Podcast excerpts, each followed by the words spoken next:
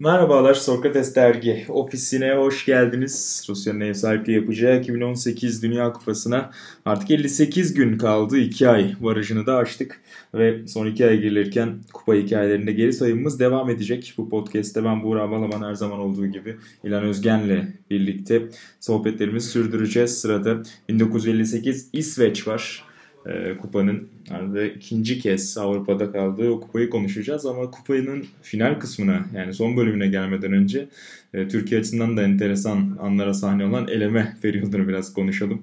E, ve orada e, işte Türkiye'nin de çekilmesiyle birçok farklı ülkenin de e, İsrail'le oynamayı reddetmesi sonucunda önce İsrail'in bay geçe geçe kupa vizesi almasını sonrasında da UEFA'nın e, düzeltiyorum FIFA'nın böyle olmayacak galiba deyip ekstra bir playoff üretmesini şöyle bir açıklayalım istersen İlhan Özgen o şekilde giriş yapalım. Valla sen benden daha hakimsin. Biraz olayı. detay. Aynen. Çok konuştum galiba ama. Yok canım estağfurullah.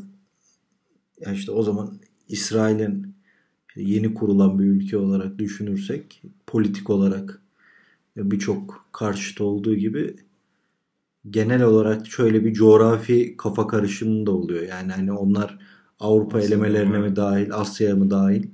Hala bile işte biz ilkokuldayken, ortaokuldayken futbol takip etmeye başladığımızda bunun şeyini yaşardık. Hani Avrupa elemelerinde oynar en iyi orada oynuyor gibi.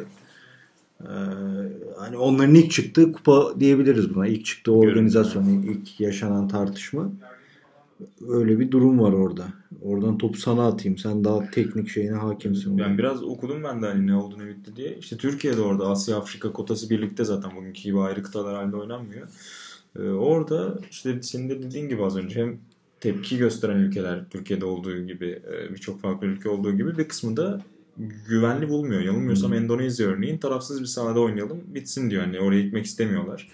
FIFA bunu reddedince onlar mesela çekiliyor. Türkiye yine siyasi nedenlerden dolayı İsrail oynamak istemiyor. Böyle böyle bayi geçe geçe en sonunda galiba Sudan olabilir finalde. Onlar da çekiliyor.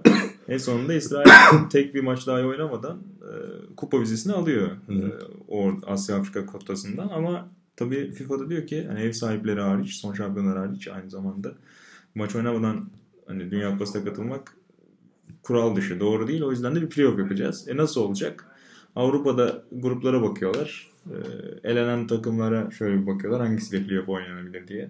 Belçika orada önerilen ülkelerden biri. Onlar reddediyor. E, birkaç gördüğüm küpüre göre de şey için hani biz hakkımızda kazanamadık. Böyle bir şey hani şey bizi aşağılar gibi e, gördükleri için onlar oynamayı reddediyorlar playoff. Hmm. Hatta bir ara Uruguay'a soruluyor. Onlar da hani bu charity işi gibi olur, hayır işi gibi olur. Biz bunu kabul edemeyiz gibi.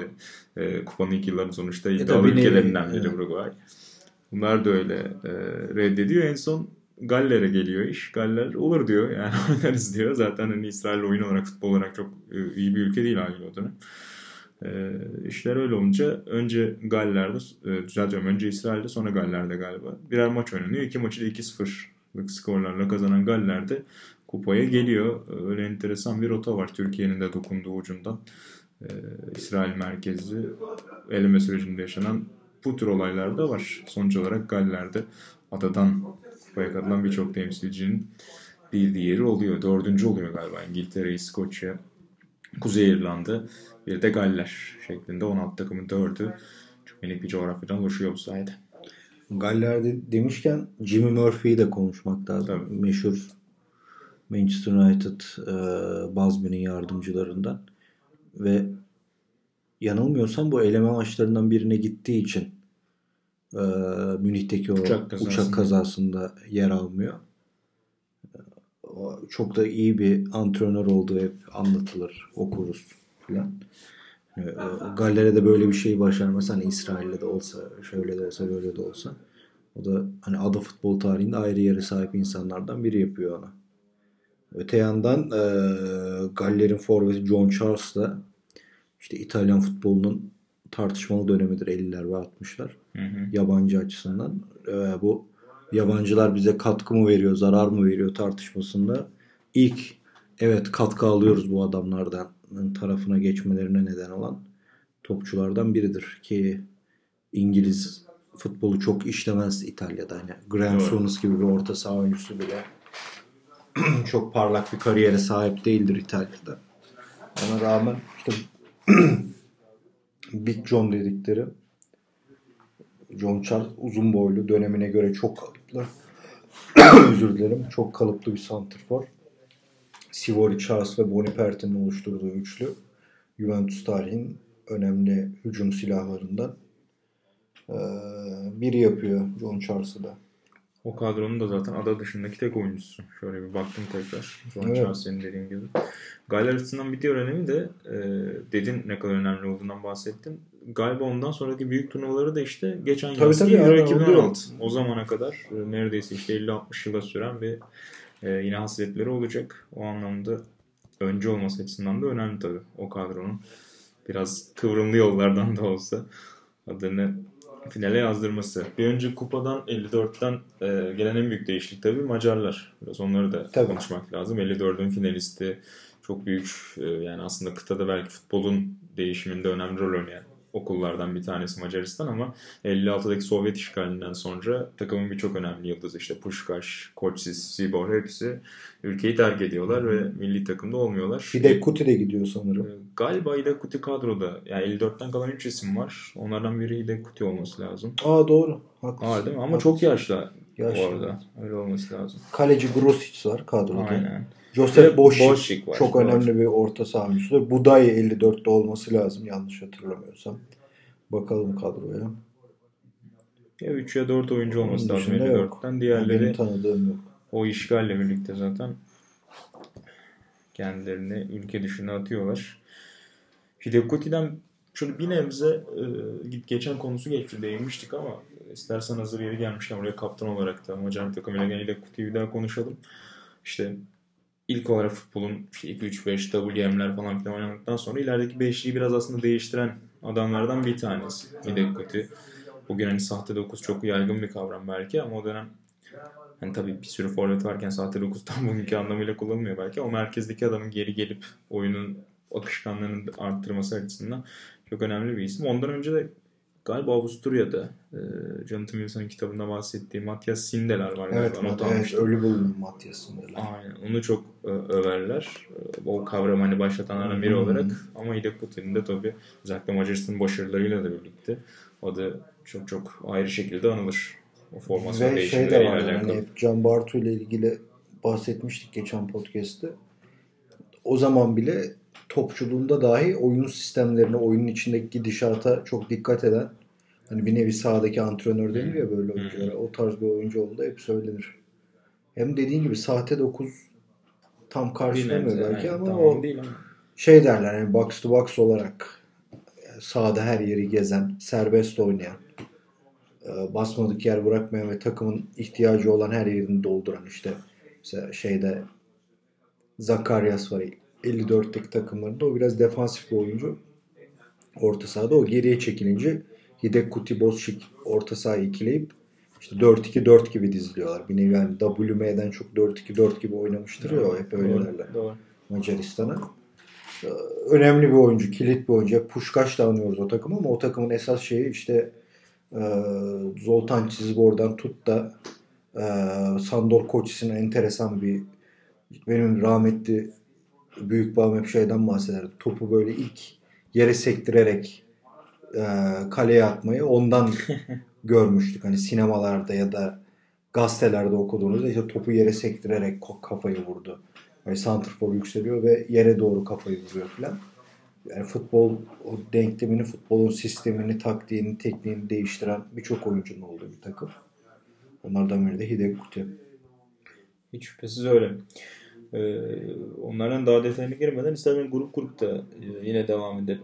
Ee, ilk grupta Batı Almanya, Kuzey İrlanda, Çekoslovakya ve Arjantin var. Orada bir ufak parantez ben Arjantin için istiyorum. Grup sonuncusu olup eleniyor Arjantin. Bunun Arjantin'deki futbol anlayışını çok ciddi şekilde değiştirdiğine e, dair e, yorumlar ve yazılar var. Özellikle bu takım işte grubun son maçında Çekoslovakya'dan 6 gol yiyerek elenince e, ki aslında ne olursa olsun oraya bir miktarda olsa favori olarak geliyorlar. Her ne kadar işte yanılmıyorsam Sivoriler bundan önce, turnuvadan önce İtalya'ya gidiyorlar diye biliyorum. O yüzden kadroda belli noktalarda zayıflıklar yaşıyor tabii Arjantin. En iyi dönemiyle gitmiyor belki ama galiba iki Copa Amerika kazanarak geliyorlar. tabii. Antrenörleri zaten ilk Dünya Kupası'nın gol kralı Stabile. Aynen öyle. O- Stabile orada. Şeyde yanılmıyorsam Copa Amerika tarihinin en çok kazanan antrenörü olması lazım. Öyle olması lazım. Ee, tüm bu şaşayla aslında bir nebze oraya doğru gelince orada da gayet iş çıkaracaklarını düşünüyorlar ama işler çok istekleri git, gitmiyor ve Çekoslovakya grup son, grubun son maçında 6 golle yenilince de şundan bahsediyor. Dönünce o oyuncular işte takımlarıyla tekrar Arjantin'de sahaya çıktığında tepki gördükleri, sahada atılan işte sebzeler, e, protesto amaçlı bir sürü şeyden bahsediliyor. Keza yine bir devrim anlamında kupadan sonra işte izleyici sayılarının ciddi şekilde azaldığı hani orada tabii ki televizyonda bir miktar etkisi var ama yine de taraftarların biraz sırt çevirmeye başladığı ve ondan sonra yabancı oyuncu akışının Arjantin'e lig anlamında çok daha e, ivmelendiği e, dair notlar var. O anlamda da işte Brezilya zirve yolculuğuna başlarken sonraki 4 kupayı düşünürsek Arjantin için de bir kabuk değişikliği anlamına gelecek 58 e, İsveç'teki o ayak kırıklığı. E, onun dışında Batı Almanya, Kuzey İrlanda onlardan söylemek istediğim bir şeyler var mı grubun? Yani işte Almanya artık bir dünya futbol gücü olmaya başladığı döneme tekabül ediyor. İşte Uveze'lerin yanılmıyorsam ilk kupası olması evet, lazım. Fritz Walter dedik ki o kültürü yarattıkları 54. Orada yarattıkları bir diğer alt kültür sağdaki patron sağdaki işte Spielenführer dedikleri kaptan. O onun son kupası e, bu Dünya Kupası. Onun dışında Almanya'nın sanırım yarı finali var değil mi burada da? Yarısının çeyreği mi var? 58 diyorsun ama ha şeyi var yarısı var. Yarısı var. İsveç'le İsveç evet. Aynen. Yine yarı finali buluyorlar burada da. Ne olursa olsun. Galiba da hatta geçen podcastlerden hatırlayacaktır dinleyenler. Schnellinger de yine ilk kupasını evet, evet. Çok genç yaşta. Senin de sevdiğin. Bazı Almanları çok fazla konuşunca hatta öyle yorumlar gelmiş. Birkaç kez daha konuşursanız. Ha şey Zigel'de gelmiş. Evet, evet. Zigel'de gelmişti. Güzel. Schnellinger'de biraz öyle oldu hakikaten üst üste. Çok konuştuk ama o anlamda Tabii Zigel'den biraz alay konusu olduğu için Türkiye'de bir de onu sık sık hatırlatmak istedik şeyi. Zamanında sevmeyenlere ama Schnellinger'de dünya futbol tarihinde çok ön plana çıkmamış büyük istikrar abidelerinden biridir. O açıdan biraz sıkanıyor olabiliriz adını. E, format gereği de eşit puanla grubu tamamlayanlar playoff oynuyor. Bir maç daha oynuyorlar çıkmak için onu da hatırlarız ama 4 grubun 3'ünde de playoff oynanıyor. 54'te de aynı şekilde. Orada da öyle. E, buradaki playoff'u Kuzey İrlanda Çekoslovakya'yı uzatma sonunda yenerek geçiyor ve e, Batı Almanya'nın ardında adını bir üst tura yazdıran takım oluyor. Çeyrek final yazdıran takım oluyor. İkinci grupta tur atlayanlar Fransa ve Yugoslavya. Orada tabi kupayı 7-3'lük galibiyetle giren Fransa'nın hat-trick yapan ismi Jules Fontaine'den herhalde açılışı yapmak gerekecek ne olursa olsun. Evet yani Fontaine'den açılışı yapmalıyız tabii ama hani Stade takımının o 50'lerdeki yükselişi Real Madrid'de kafa takım olması evet. onun dışında Fransızların renkli kültürünü kullanarak bir yerlere geldiğini ilerleyen yıllarda da göreceğiz. İşte 82'de mesela Tresor Platini bunlar hep kökleri Fransız olmayan Fransız oyuncular. Burada da işte Roger Piantoni var. Hı hı. Gene Reims'in forveti. İşte Raymond Kopa, Kopa var. Aynı şekilde. Yani Kopa'nın da Polonyalı genleri var. Ve o da aslında Reim'de yetişme ama bu, bu dönemde Real Madrid'e transfer olmuş. Wisniewski gördüm. Evet yani öyle oyuncuların çokluğu ve gelen başarı var. Ondan tabii bu planlı bir başarı değil. Ee, işte ben Raymond Kopa ile ilgili yazı yazmıştım. Bir, bir sene, iki sene oldu herhalde dergiye. Orada şey vardı okuduğum yazılar içinde. Soulfood'da galiba çok güzel bir röportaj var. Ee, bu kupanın öncesinden bahsediyor. Birçoğumuzun bavulunda oltalar hazır diyor. İşte biz oraya gidip balık tutarız, eğleniriz, keyif yaparız, gırgır yaparız diye gittik. Ama ortaya çıkan şey özel oyuncularla birlikte hakikaten çağın çok ötesinde e, sahaya konulan futbol olarak görüyoruz. Hatta Brezilya maçında da yarı finalde o erken bir oyun kaptanlarının şeyi oluyor. Sakatlığı oluyor sanırım. Roger Marsh'ın sakatlığı mı ne oluyor? Oyundan çıkıyor. 10 kişi oynuyorlar öyle sebeplerden dolayı yani o Brezilya maçındaki fark ortaya çıkıyor. Yoksa belki de Brezilya'ya direnebilecek tek takım Fransa. Onun dışında işte antrenörleri Albert Bato modern futbol öncesi Fransa'nın diyelim önemli antrenörlerinden biri. Hani bir bakıma bundan sonra Fransa zaten uzun yıllar benzer başarıları tekrarlamayan bir ülke olarak görülecek 82'ye kadar. Ama 58 takım bu açıdan çok önemlidir. Hani Fontaine'in de bu ulaşılmayan ve bence ulaşılmayacak da gol krallığı bir nevi hani taşlandırmış bu Kesinlikle. özel başarıyı. İşin garibi Rem'den çok güzel bahsettin. Ya, antrenör de oranın bu arada. Albert Batu da Rem'in antrenörü. Aynen öyle. Aslında takımda e, Jus Fontaine'in verdiği mini bir mülakatta okudum. Normalde Jus Fontaine'in oynaması düşünülmüyor. Rem'in formatı o dönem Rem Biliar galiba. Hmm. O antrenmanda sakatlandığı için Fontaine onun yerine aslında bu kadar rahat e, forma şansı buluyor ama tabii tek bir kupada attığı 13 golle de dediğim gibi ya zaten şu an farklı kupalarda oynayan işte Klose gibi Ronaldo gibi isimlerin ondan daha fazla golü var sadece. Ki onlar 3-4 en az evet, kupada o gol sayısına ulaşmış durumdalar. Fontaine'in yani Ve şey söyle hep ayakkabılarını ödünç aldı filan. Hani kramponlarını ödünç alarak geldi filan konuşulur. Enteresan. Hakikaten de acayip bir hikaye başlangıcı oluyor. Belki de orada Ramblier'ın sakatlığı. E, Fransa ile birlikte gruptan çıkan diğer takım Yugoslavya demiştik. Orada da yine Türkiye futbolu için belki ufak bir enteresan bir not olarak Todor Türkiye, Veselinovic. İtalya, Aynen çok fazla kadroda Dünya, Yugoslavya çok enteresan adamlar var. Veselinovic yazdı. Alman futbolu. Fenerbahçe'de 3 farklı dönemde de hocalık yapmıştı. Ee, satırlar birçok futbol sever büyük ihtimalle. O da mesela kadrodaki isimlerden biri. Tozo lakaplı. lakabı Tozo'dur. Şeyin e, her zaman Yugoslav futbol tarihinin çok önemli forvetlerinden biri olduğu söylenir. Ve sanırım bu kupadan sonra mı önce mi Sampdoria İtalya macerası da var. Sonra galiba için çok, belki de öncedir dediğim gibi. Çok iyi bir forvet oyuncusu oldu. Hep anlatılır. Onun dışında e, yani bu Yugoslavya kadrosu zaten biraz Türkiye futbolu, dünya futboluna hakim olanların açtığında aa neler varmış diyebileceği kadrolar. Hep tanıdık. Branko Zebec var. Alman futbolunun önemli antrenörlerinden. Kaptan. Ondan sonra Milorad Milutinovic var. Türkiye'de de antrenörlük yapmış bir isim. Hı hı. E, şey var. Miloš Milutinovic var. E, Beşiktaş'ı çalıştıran. İşte aslında şeydir. Şampiyon Kulüpler Kupası'nın ilk gol kralıdır.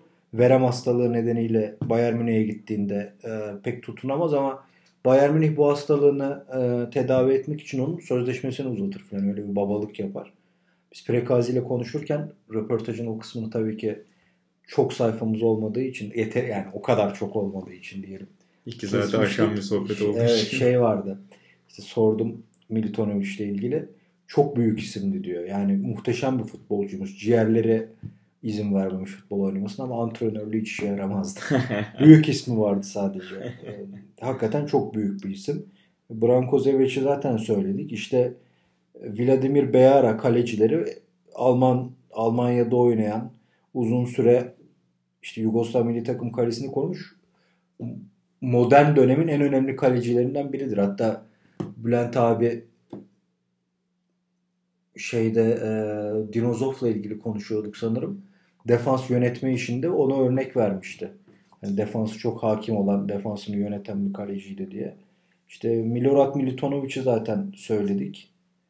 Ee, Militonovic kardeşlerden. Ondan sonra kimler var? Ya esas Vujedin Boskov var abi. Yani Tabii Boskov da orada. adam orada. şey, Sampdoria'yı İtalya'nın zirvesine taşıyan Şampiyon Kulüpler Kupası'nda final oynatan ve kötü İtalyancasıyla muhteşem cümleler kuran ya kötü demeyeyim de yani aksanlı İtalyancasıyla muhteşem cümleler kuran böyle yani şey kural gibi ee, acayip muhteşem bir adamdır ya. Yani ben röportajlarını okumayı, izlemeyi falan çok severim. İşte garip deyimleri vardır. Hı hı. Enteresan şeyler söyler. İşte mesela İtalyan futbolunda çok kalıp olan hakem çalmadıysa penaltı değildir gibi bir şey var. Müthiş bir deyim. evet evet yani penaltınız vardı ya hakem çalmadıysa penaltı değildir gibi çevirebileceğimiz. Ee, onunla ilgili Mancini'nin kitabında onda, bundan önce Bersellini var Sampdoria'nın başında ve tamamen klasik bir Coverciano 50'lerde Coverciano'da yetişmiş antrenör modeli. Hötzöt'te yöneten bir e, adam takımını. Evet, Mancini evet. işte onun siperlerinden onun siperlerindeki askerken bir anda Boskov'un oyun alanındaki çocuklara dönmüştük diyor. Her antrenmanda gülme krizi geçiriyor. benzetme hakikaten. Evet yani o çok önemli bir adamdır. Muhteşem bir adamdır. Çok önemli bir antrenördür. Kariyerinin sonu tabi Euro 2000'de mesela çeyrek finale çıkardı Yugoslavya ama maalesef bu Hollanda maçıyla veda etti futbola da. Rahmetli oldu sonra da. Çok çok özel, çok komik, çok eğlenceli futbolu değiştiren işte Roma ile olsun. Hatta Totti'yi de ilk oynatan antrenör odur Roma'da. Çok çok tatlı bir adamdır. Muhteşem bir futbol adamıdır. Yani bu takımın bence en özel oyuncusu o. Ama, yüzün güldü hakikaten. Evet çok çok severim. Acayip severim Boskov'u. Ve benim de çocukluğumun hani Tabii. evet Milan'ı tutuyorum ama ben öyle şeye biliyorsun hep dalga da geçerim yani. Hani olan babam mı kurdu yani. Aynen. yani Sampdoria'yı da çok severim. O da çocukluğumdan kalma o takımdan dolayıdır. İşte Vialli, Mancini, Vierkovot, Katanec filan. O takımın da antrenörüydü Lombardolu. Yani o, o başarıyı yakalamak kolay iş değil ve İtalyan evet. futbol tarihinde bunu başarmış takımlara bakıyorsun. Mesela Verona'ya bakıyorsun. Bagnoli'nin Verona'sına. Sonra bir şey göremiyorsun. Ama Sampdoria kupa galipleri kupasını kazanıyor. Kupa galiplerinde final oynuyor. İtalya ligini kazanıyor. İtalya kupasını kazanıyor. Yani 88'den itibaren oralara geleceğini gösteriyor insanlara. Bunu yakalamak çok önemli. Bu oyun tarzını yakalamak çok önemli. Bu açıdan çok özel bir antrenördür. Onu da Dünya Kupası'nda oynadığını söyleyelim. Birazdan İsveç'e geldiğimizde bir diğer büyük adam da orada çıkacak. Yedir mi? Aynen. Emektar olarak karşımıza çıkacak ama neyse heyecanını kaçırmayalım. Ya Yugoslavya'yı çok konuştuk. Ya Lidol müydü? Yoksa şey miydi? Hamrin. Hamrin'di galiba. Hamrin de vardı. Hamrin de var. Tamam onu konuşuyoruz o zaman. Bir Brera'nın bir benzetmesi vardı onun. Az sonra diyelim ve devam edelim. Yugoslavya'yı çok konuştuk onu diyordum. Ee, ben de sürekli şeyi aradım. Rajko Mitic'i ama tabii kariyerinin son yılı o. Artık o dönem bırakmıştı. Milli takımda oynamıyordu. Kızıldız efsanesi o da. Hem stada da bugün ismini veren, stadın önünde heykeli olan isim. Ya burada o 54'te daha çok konuşacağız onu. 50'li yıllarda Yugoslav futbolu apayrı bir noktada olduğu için yani baktığımız bütün insanlar bir nevi diğer futbol alanlarına da şey yapmışlar. Tabii. Ee, ne denir ona? Etki etmişler. Etki etmişler. Mesela Seküler Aç var burada. Çok önemli bir kızı, Kızıl Yıldız efsanesidir o da. Yani acayip isimler var burada. İşte 40'larda 50'lerde olimpiyattaki başarıları olsun. Avrupa Şampiyonası daha sonra yapıldığında bu takımın etkisiyle zaten finale gidecekler filan.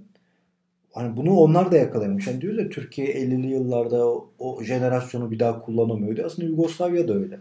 Evet hmm. Dünya Kupası'na gidiyorlar ama o isimlere baktığında o futbol kültürüne, o yetiştirme kültürüne baktığında çok büyük işler bekliyorsun. Yani hmm. ben net söylüyorum Sovyetler Birliği'nin makinelaşmak dışında futbola kattığı bir şey olamaz. Yugoslavya'nın olmalı yetenek olarak. Yarattığı o sistem olarak, oyuncular olarak Harmoni olarak. hiçbir şey yapamamışlar.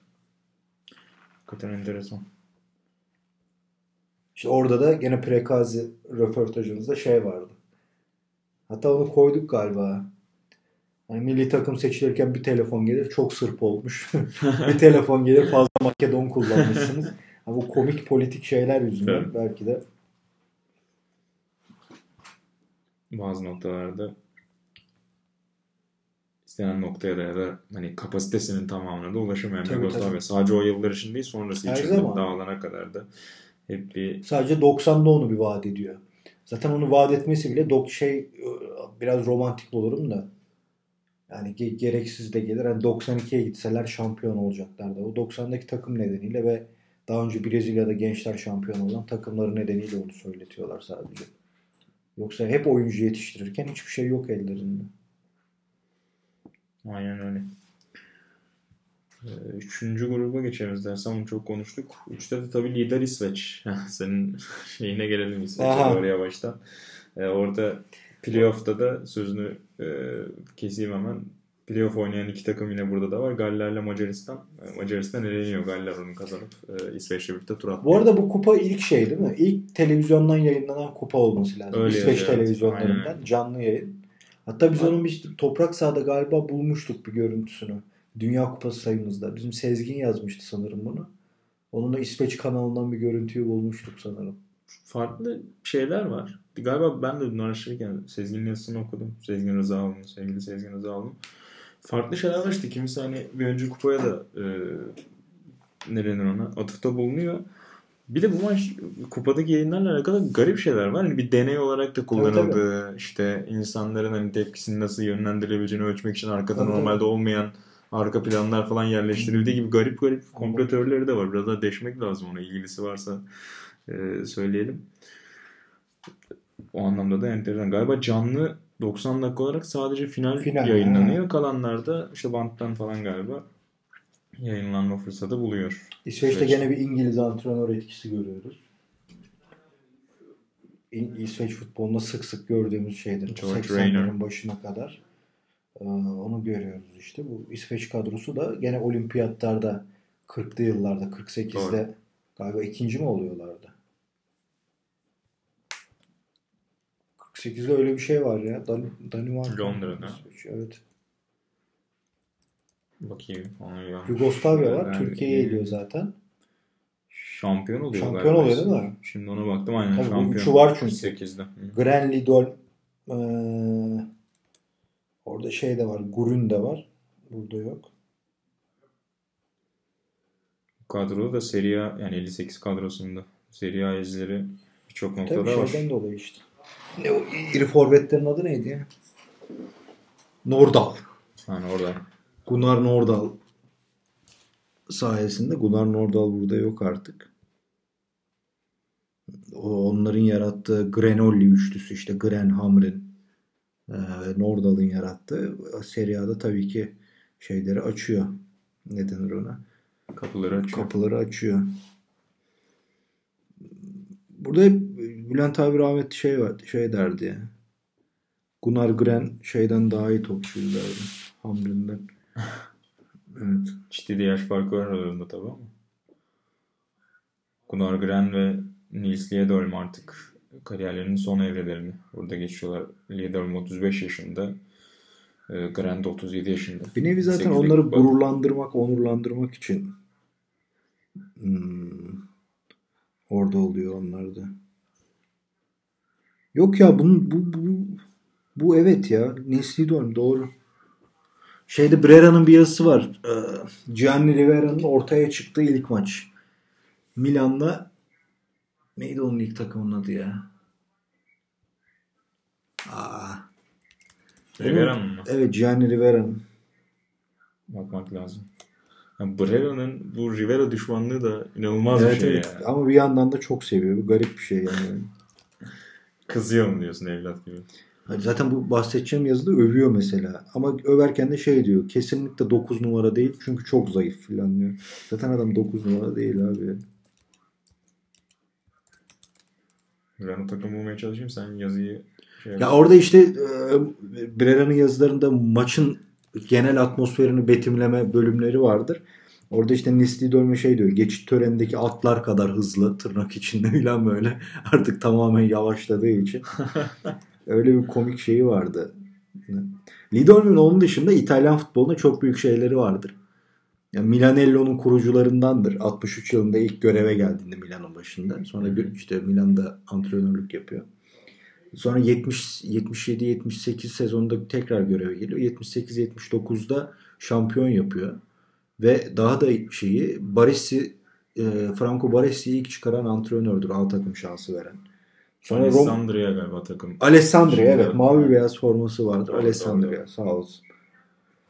Sonra Roma'nın başına geçiyor ve İtalyan futbolunda ilk alan savunmasını uygulayan antrenördür. Daha ilk röportajında futbolun artık alan savunmasına geçilmesi gerektiğini, işte Catenaccio hakkında ne düşünüyorsunuz'a bazı şeyleri çok katı hesabını yapıp kafamıza takıyoruz. Savunma artık ceza yayımızdan başlayamaz. Rakip orta sahaya geçtiği anda başlamalı ve onlara koridorlar yaratmalıyız der. İşte ben de bu ay Roma yazdığım için 80'lerin başındaki Lidol'le iyice bir işte dışta oldum.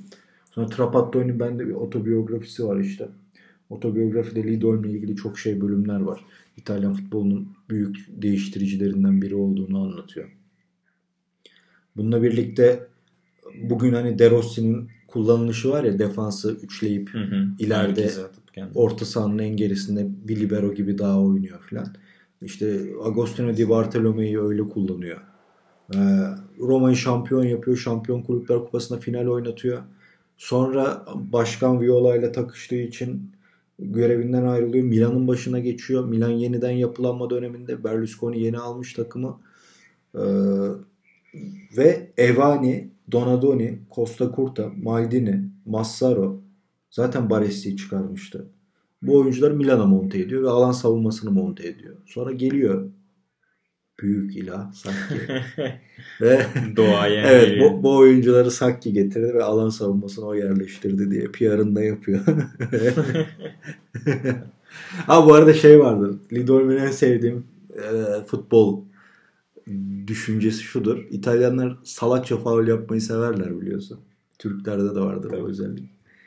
Taktik fauller İtalyan futbolunun en büyük mikrobudur diyor. Topu aldığınızda zaten bir hata yaptığınızı ve bir konuda beceriksiz olduğunuzu rakibe gösterirsiniz diyor. Faul yaparsanız bu ikiye çıkar. Onun için Roma'dayken e, top topu faulsüz alma idmanları yapıyor. Topu kaptırdıktan sonra. Bunları bile yapıyor tekrar. Altyapı gibi. O zaman için hakikaten. Evet ve şey Ancelotti onunla, o Ancelotti'yi orta saha oyuncusu yapan adam. Sakki onu orta saha yapmıştı. diyebilirler. Ancelotti Parma'da santrfor oynar. Ee, onu orta saha yapan o Tessari ile birlikte yardımcısı Gölge Tessari. Sakkiciler ofisi başlayacak şimdi. Yani Emre Özcan gelecek. Bir tane başarısını göstersinler Milan'dan sonra. Ondan sonra e,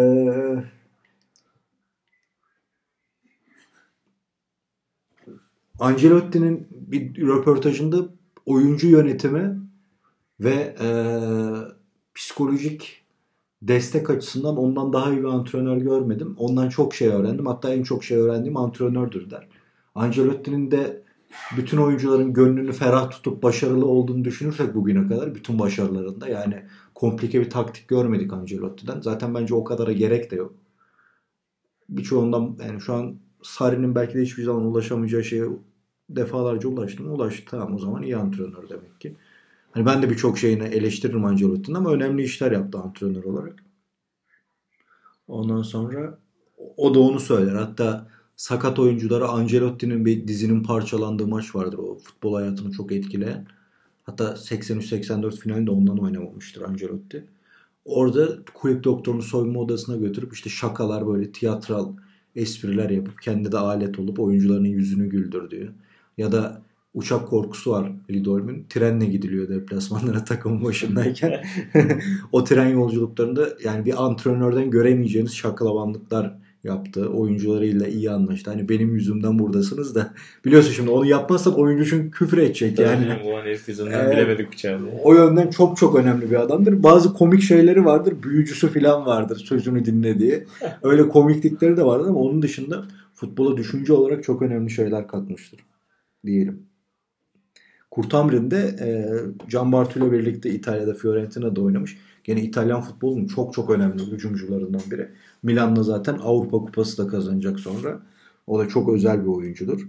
Ee, ya var yani orada Gunnar Gustafsson da mesela o da mühim bir oyuncudur. Onun da özel jenerasyon yani. Çok çok hakikaten. Biz değil yani o kadar. Yani, yani Bülent abiyle 48 olimpiyatlarını konuştuğumuzda Yugoslavya'ya elendiklerine üzülürdü. Ama derdi İsveç'te final oynayabilirdik. Çünkü İsveç e, İkinci Dünya Savaşı'nda Avrupa'nın o yıkımından en iyi yararlanan ülkeydi derdi. O güçlerini korudular ve çok özellerdi. Avrupa'da beslenme, sosyal yapı bunlar yüzünden insanlar gelişmekte zorluk yaşarken İsveçliler bugünkü şeyleri sınırları zorlayacak yapıda, irilikte, tempoda oyunculardı. Ve hakikaten çok hak verirdim Bülent abiye. Çok özel bir jenerasyon çıkıyor burada. Hakikaten de öyle. Ee, şöyle bakıyorum bu grupta. Ve saha içinde hala çok sert oldukları doğrudur zaten. İsveç bunun sertlikte biraz yorumlarız. Tabii, tabii. Bu, bu takım da çok böyle hani Pelin'in şeyinde hikayesini anlatan filmde de var ya zaten İsveç maçında o sertlikten korkuyor Brezilyalılar. O fiziksel üstünlüklerini belli ediyorlar sahada da yani.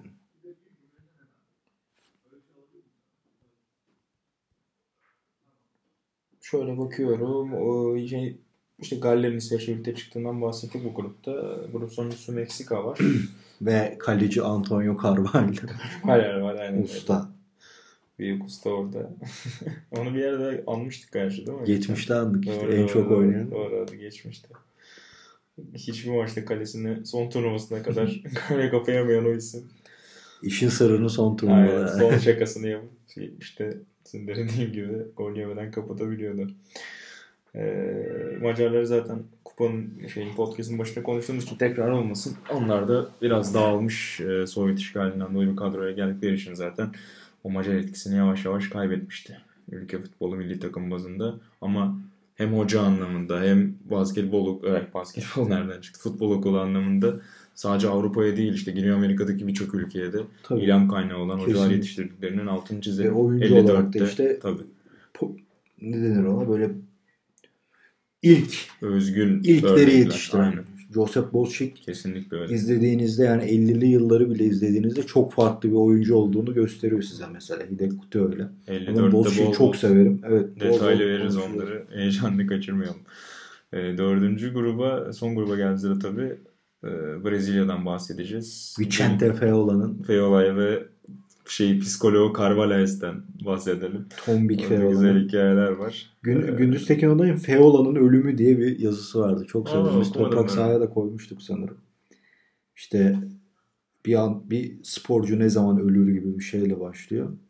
Ve daha sonra e, Brezilya'ya ilk büyük kupayı kazandıran adam yıllar geçtikçe nasıl unutuldu gibi bir şey yap, e, yazı yazıyor. Hmm. Brezilya seyahatinde görüşmüş Feola'yla. Benim çok hoşuma giden bir yazıydı. Zaten gün, Baba Gündüz de o şeyleri sever biraz böyle. Hani herkes Hikaye. söyler. Yok ba- baba yani yurt dışına gittim demeyi severdi biraz diye. Ha, Ve Bu yüzden yurt dışında çok önemli gözlem yazıları bırakmıştır. Allah gani gani rahmet eylesin ve Allah razı olsun. Yani Türkiye'de bu açıdan çok kısır bir Çok kaynak havuzumuz varken Gündüz Tekin Onay gibi insanlar yani Gündüz Tekin Onay'ı da Allah rahmet eylesin tabii. Gündüz Kılıç e, Baba Gündüz sayesinde onun gibi insanlar sayesinde o gözlem yazıları, bilgi yazıları mesela onun e, doğmadan ölenler vardır. Cihat Arman'ın bir köşesi. O da çok tatlıdır. E, Gündüz Kılıç'ın yani mesela şey vardı ya biz işte bu bir iş için Ulvi ile Beşiktaş'ta Ulvi abimizle konuşuyorduk. Beşiktaş'a transferini anlatıyor. İşte o zaman diyor Gündüz Kılıç ikinci ligde göze batanlar diye bir köşe yapardı. Benim adımı oraya yazmış. Beşiktaş'ın da ilgisini çekmiş. Elazığ spor maçına gidip izlemişler. Yani etkiyi görebiliyor musun o şeydeki Türkiye futbolu üzerindeki? O önemli şeylerdir bunlar. O yazılarından biri de Feola ile ilgilidir yani. Çok çok hoşuma giden bir yazıdır. O da hakikaten önemli bir antrenör Feola'da. O da Tabii. biraz taktikten çok işte psikolojiyle ve taktikte dediğimiz aslında 4-2-4'ü Aslında evet. Yani şeyi yıkıyor. WM'yi yıkıyor tabii. E, 4-2-4'ün zafer olarak zaten hep ondur. E, 62'de biraz da değindik zaten. O 58'deki etkiye. O Feola'nın geliş hikayesi de aslında biraz enteresan. E, işte 57'de Copa Amerika 3. bitirince Brezilya hı. orada Osvaldo Brandao kovuluyor. Sonra bir iki isim deneniyor oluyor olmuyor. E, hatta bir Paraguaylı hoca konuşuluyor. İşte ya Brezilyalı olsun muhabbetinden o da vazgeçiyor. En son neyse kimse laf etmez diye Feola'ya kalıyor iş. O da Bela Gutman'ın öğrencisi. Gutman da yine Evet. Macar yanlış bilmiyorsun değil mi? Tabii. Tabii. Ee, işte Benfica'nın lanetinde çok konuşulur Gutman laneti diye ama Gutman'ın şeyi de var. Brezilya'ya gidip Tabii. orada da tabii orada işleri var. kulüp Sao Paulo'yu çalıştırıyordu değil mi? Öyle olmadı. Yok Botafogo muydu? Botafogo muydu? Ben neyse Sao olabilir. Paulo'ya gidiyorum. Öyle, yanlış olmasın. Sao, Sao Paulo'yu iyi olabilir. bildiğim için. Doğru.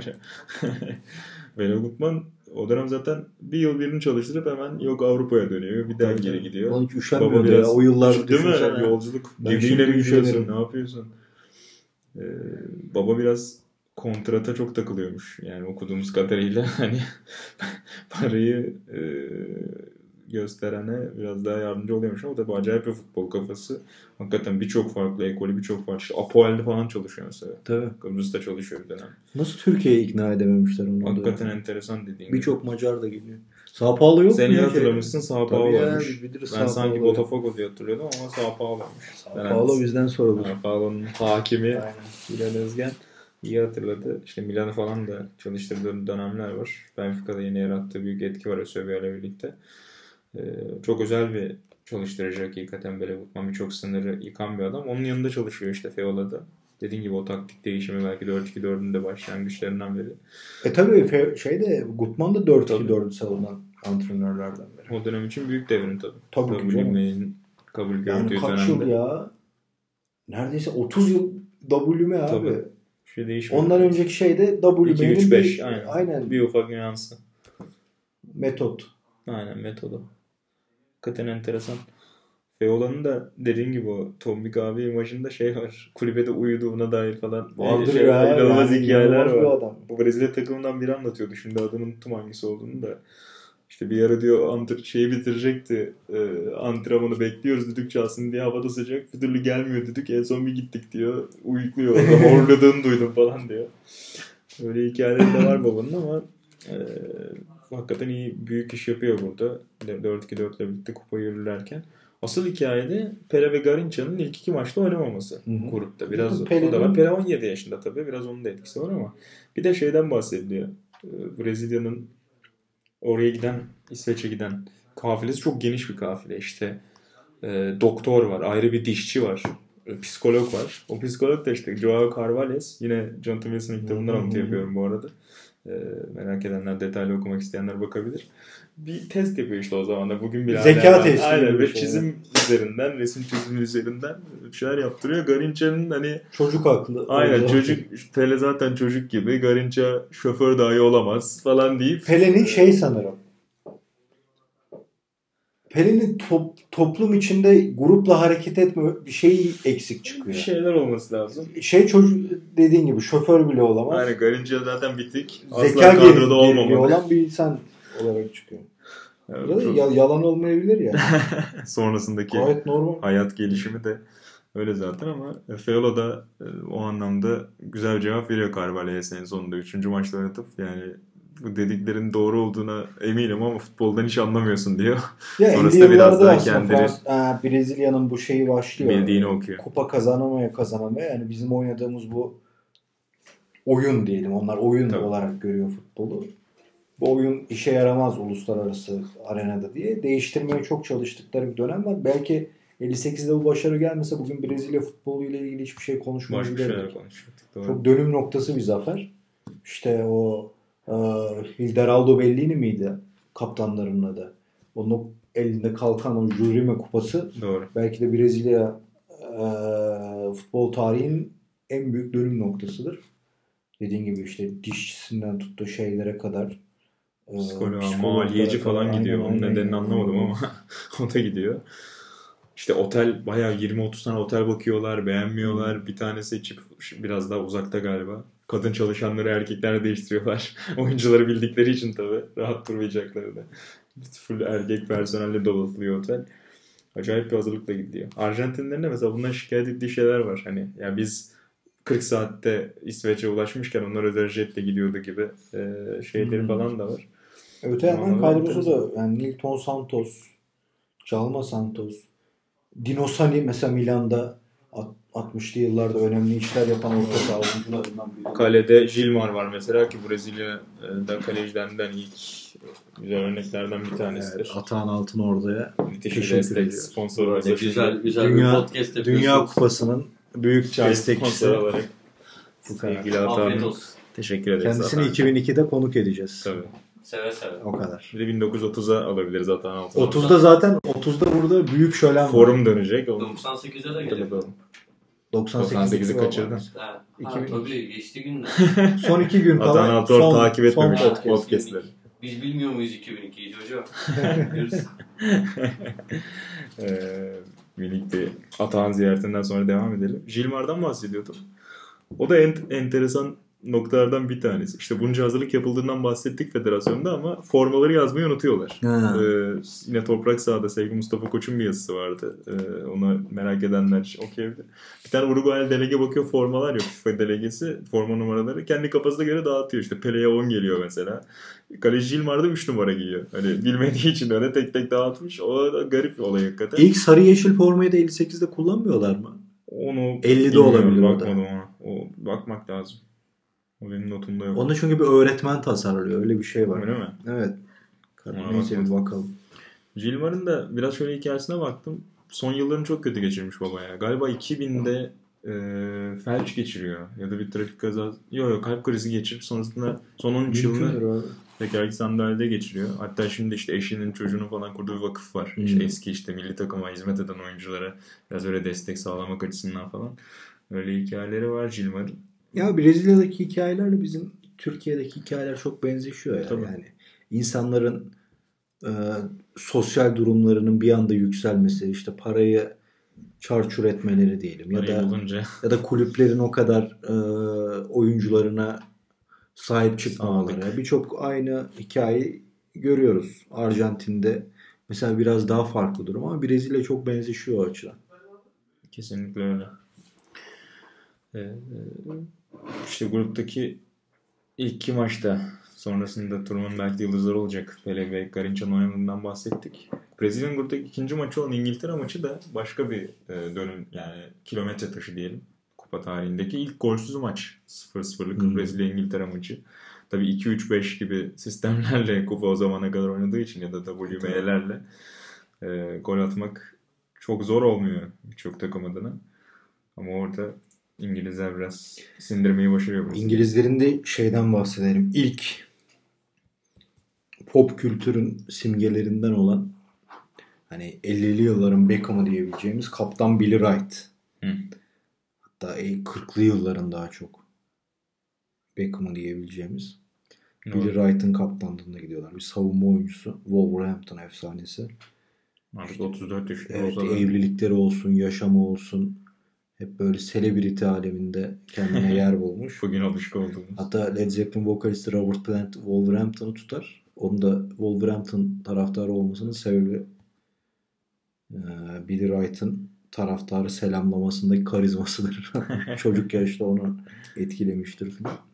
O da İngiltere futbol kültürünün önemli parçalarından biridir. Ama tabii hep facialarla hatırlıyoruz milli takım kariyerini. Macaristan Var. 58 gibi. İngiltere burada da zaten gruptan çıkamıyor. Tabii. Ee, Üçer puan Sovyetler. Birliği ile futbolun beşiği baş başa kapatıyor grubu. Sonrasında da Sovyetler playoff. Birliği'nde de Gavril Kaçalin Sovyet futbolunun önemli antrenörlerinden Playoff'u 1-0 kazanan Sovyetler çıkıyor İngiltere yerine. ve büyük kaptanları Igor Netto. Orada Türkiye'ye en sık gelen insan olabilir. Habire milli maçlar. Hep var. Igor mi? İnönü'de fotoğrafları devam. Takip etme değil ya. Türkiye devamlı Sovyetler Birliği ile oynuyor. Doğru. Her hepsinde de kaptan Netto. Doğru. Sovyetlerde sana bir isim hatırlatacağım. Ee, pas atacağım sana. Eduard Streltsov. Hatırlıyor musun? Aa evet. Senin bir yazın da var Toprak. Hı-hı. O da çok dramatik bir hikaye hakikaten. Belki ondan da biraz bahsetmek lazım. Kadroda yok ama. Hı hı. İşte ya aslında kesin bir şey yok hiçbir E, zaman. tabii biraz şeyle iddialar ilgili. var ama. Evet yani neden sürgüne gönderildiği ile ilgili. Tuzağa düşürüldü diyen de var. İşte bir Torpedoyu bırakmadığı için. Torpedo için. evet yani CSK'da Spartak'ta ikisi de kavga Hmm. ediyor galiba. Ve Torpedo'yu bırakmıyor. O yüzden e, daha sonra bir milli takım kampında sanırım işte bir kıza tecavüz ettiği gerekçesiyle sürgüne gönderiliyor. Sibirya'da uzun süre e, mahkum oluyor. E, Birçokları hani hep şey ahlar vahlar çok var futbolda işte eğerler, Tabii. keşkeler, amalar. E, hani 58'e gitseydi Pele'yi konuşmayabilirdik bugün filan denir. Onun hikayesi be- benim açımdan orası üzücü. Yani kimse kesin bir şey bilmiyor abi. Ne belgeselinde ne yazılarda. Adam diyor ki ben öyle bir şey yapmadım. Arkadaşları diyor yapmadı ama böyle bir şey var. Onu kim yaptı? Kim tertip etti? Ya da böyle bir olay var mıydı? Hiçbir zaman bilemeyeceğiz ama Tam da yani turnuva gelirken. Hani Evet, evet. takım ne olursa olsun. Ve oyuncu yapısının da ne kadar güçlü olduğunu zaten Sibirya'ya gidiyor. O şartlarda ya akli dengesini kaybedenden tut da bir daha hayatı boyunca doğrulamayan insanlar var orada ve baya yani eski işçilerden tutun da yazarlara kadar gelip tekrar oynamaya devam ediyor. Öyle bir kariyerden bahsediyoruz. Ki fena iyi de seviyede Evet, oynuyor evet. döndükten sonra da. O üzücü ve iyi hatırlattın. Evet 58 Dünya Kupası'ydı. O anlamda dramatik bir hikaye de var. Kadroda ismi geçmese de. Eduard Streltsov'un gruptaki son takım da Avusturya. Ee, kahve köşelerinde futbolun konuşulduğu 30'lardan 40'lardan sonra Avusturya başarılı olmuyor belki ama burada kupa görmeyi başarıyorlar yine de. Grup Evet, sonrası. Avusturya şeyde iyi ama 54 Dünya Kupası'nda iyi iş çıkarıyor. Ee, Böyle Ernst Happel kadroda ilerleyen yıllarda büyük antrenör olacak sigaracı abimiz. Onda sigara şeyleri çok Tabii. anıları süperdir. Doğru. Ee, Birkaç tane okumuştum böyle de komik şeyler vardı. Arada Sovyetlerin de ilk kupası. Hı hı. Yanlış not almadıysam onu da paylaşmış olalım. Ee, gruptaki notlar böyle. Sonrasında denemelere geçiyoruz. Brezilya Galler'i zor geçiyor 1-0'la. Dansa Tabii Pele'nin ilk golü. Pele'nin ilk golü. Ee, grubun son maçında oynuyor. Pele orada asisti var yanılmıyorsam. Hı hı. Vava'nın attığı ikinci golde olması lazım Sovyetler Birliği geçişleri. Onu da e, ya 2-0'la geçiyor belki Brezilya ama oyun olarak çok ciddi fark yarattı grubun son maçında söyleniyor Sovyetler Birliği. Hatta ilk 3 dakika işte Vava 3. dakikada gol atıyor. yaptığı maç. işte. Aynen, aynen. Maçın başında zaten ilk 2 dakikada işte bir Garinça'nın direkten dönen topu var. Bir Pelé'ninki var. Sonrasında da Didi'nin bir Onu asisti var. Kuznetsov dur- tutmaya çalışıyor galiba. Galiba. Şey lazım. işte yani de, hayatta hiç kimseye bu kadar acımamıştım filan diyenler oluyor. Bir tane çok enteresan video var. Google'a e, şey Google diyorum. YouTube'a yazıp bakabilirsiniz e, değerli dinleyenler. Brezilya Sovyetler Birliği işte 1958 yazarsanız. Babanın bir inanılmaz video yapmış. Şimdi herhalde görüntüler çok yok elinde. Bir kısmı video. Aralarında fotoğraflar var. Tek tek isim isim hani fotoğrafta kim var. Ha, nerede ne yapıyor anlatıyor. Muhteşem. 10 dakika 12 dakikalık video. Arada böyle pozisyonlar da var. Ya Garinça'nın çalımlar falan inanılır gibi değil. Ya basıyor gidiyor basıyor gidiyor. Bir de beni en etkileyen şey Didi'nin postlar. Ya Geçen böyle bir şey olamaz. Yani ayak dışıyla bir top atıyor içeri. Yani 3 kişinin Acayip. arasından. Çok acayip. Ve- Bugün görsek şapka çıkarırız. Ve o, dönem topu yani. o sahayı düşünmek lazım. O ayakkabıyı şey. Anlatıyorum ya işte Fenerbahçeli futbolcular kendiyle İnanılmaz verkaç yaptığını söylüyordu koşamadığı için. Yani Durduğu o yerde çok tık tık. akıl almaz gibi geliyor ama yani topu ayağının dışıyla vurup kavis verip tekrar önüne attığı falan Çok acayip ya. inanılmaz bir tekniktir. Hakikaten enteresan. Yani burada- ben ne Pele ne Garinca ben Didiciyimdir. Hep söylerim bunu. Ben öyle oyunculara çok bayılırım. Biliyorsun zaten o Tabii. zaafımı. o saf yetenek ya o garip bir şeydir. Didi muhteşem. Dünyada en üzüldüğüm şeylerden biridir. Keşke yaşım yetseydi de Fenerbahçe'nin antrenmanlarını izlemeye koşa koşa giderdim. Çok Didi merak ediyorum çünkü yani ne yapıyordu. Biliyorsun bende bir ufak Didi arşivimde vardır koleksiyonum. Fotoğraflarını, şunu bunu toplarım mecmuasını. Ee, yer aldığı, özel röportaj verdiği filan. Çok farklı bir oyuncu çok gölgede kalmış bir oyuncu bence. Onu Evet diyecektim. anıyoruz, biliyoruz biz Türkiye'de özellikle çocukluğumuzdan beri Didi'nin Fenerbahçesi diye bir kere yetiştirdik, yetiştirildik. Hani o nasıl Derval'in Galatasaray'ı varsa, Gordon Mill'in Beşiktaş'ı varsa Fenerbahçe'nin o, o antrenörle sinerji yarattığı ve birçok küçük çocuğu etkilediği takım Didi'nin Fenerbahçesidir. O kadrosu, oynadığı futbol, derbilerdeki galibiyetleri. Onun için biz Türkiye'de gene biliyoruz ama bence dünyada Didi o kadar da diğer isimlerden belki de daha fazla anılması gereken bir oyuncuydu. Yani çok çağ ötesinde bir orta saha oyuncusu. Hakikaten özel bir Zaten isim. Real Madrid'e de gidiyor sonra. Orada oynayamıyor ama Real Madrid'de yapıyor yani. O dönemde çok zor bir şey bu. Kesinlikle öyle. Ya biz bunun hani 60'larda 70'lerde bile kutulardan dolayı ne kadar zor olduğundan bahsettik. 50 bambaşka gerçekten. Yani burada e, Raymond Kopa Hmm. Real Madrid. Real Madrid oyuncusu o bile Real Madrid'de oynamanın ne kadar zor olduğunu, yabancı sınırını, işte Di Stefano'nun takımda çok sevmediği insanları ayağını kaydırdığını falan bahsederken yani e, Didi'nin elbette orada bir efsane olmasını bekleyemeyiz ama çok çok çok önemli bir oyuncudur. Kesinlikle öyle. Ee, Didi'nin Brezilya'sı diyeyim o zaman. 1-0'la geçiyordu Galler'i. Ee, yarı finalde onların rakibi olacak Fransa ise Kuzey İrlanda'yı 4-0'la saf dışı bırakmıştı. Ee, ev sahibi İsveç Sovyetler Göçmenlerin golleri Wisniewski, Fontaine, Fransa'da Piantoni. mı? Evet. Fontaine'in zaten her maçta golü var. Tabii Kupada canım. maşallah abimizin. İkişer üçer e, yolluyor kalan maçlarda da. İsveç 2-0'la Sovyetler Birliği'ni, Batı Almanya ise 1-0'la Yugoslavya'yı kupanın dışına itiyor. Çeyrek finallerde. Yarı finalde işte senin bahsettiğin o Fransa Brezilya eşleşmesinde 5-2'lik Brezilya galibiyeti var ama e, Fransa'nın tabii yaşadığı o sorundan bahsetmek lazım. Senin az önce dediğin gibi. E, orada kırmızıdan dolayı eksik oynama zorunda kalıyorlar. Yine de Fontaine'in 9. dakikada hemen Vava'ya cevabı var yine. Orada Pele'nin hat-trick'i tabii artık iyiden iyiye yepyeni bir yıldıza futbol dünyasının sahip olduğunu gösteriyor ne olursa olsun. İsveç'te Almanya'yı kendi silahıyla vurmuş. Geriden gelerek son 10 dakikada. Bak önce 1-1 Sonrasında sonra 10 dakikada bitiriyor tüm dünyaya kabus olarak çökecek o Batı Almanya geleneği 81 ve 88'de Grenle Henry'nin golleri olarak burada Batı Almanya'yı kendisine vurmuş. Tomlin'in o hızlanması yani çekimde çok iyi olmadığı için o ayaklarının pıt pıt pıt görünmemez görünmemez olma hali muhteşemdir. Çok iyi oyuncudur. Çok ufak boylu falan. Can Bartul hep sorun yaşadığı söylenir. Çok yazılır o dönem gazetelerinde. Sevmedikleri falan konuşulur. Hala da şeydir ya yakın dönemde daha gidiyordu Fiorentina'nın. Hatta en son Chiesa ile ilgili bir röportajını okudum. Babası golcüydü bu komple futbolcu gibi bir şey söylemiş. Bernardo Esqui'ye çok kızmıştı Juventus'a gittiği için. Ben bu oyuncuların hala kendini oraya ait hissetmesini seviyorum. Yani Fiorentina küçük bir kulüp. Diğerleri gibi değil ama işte Milan e, tarafın daha başarılı aslına bakarsın ama kendini hala Floransa'ya ait hissedip karşılıklı o saygınlığı hala korunması çok tatlı geliyor. İşte şehrin de onlara gösterdiği E şeylerle alakalı. Sevgiyle ya da futbolla yaşayan bir yöre olmasıyla. Sen hep bahsedersin Floransa'nın bambaşka olduğunu. Bir oyuncu oradan niye gider hiç anlamadım.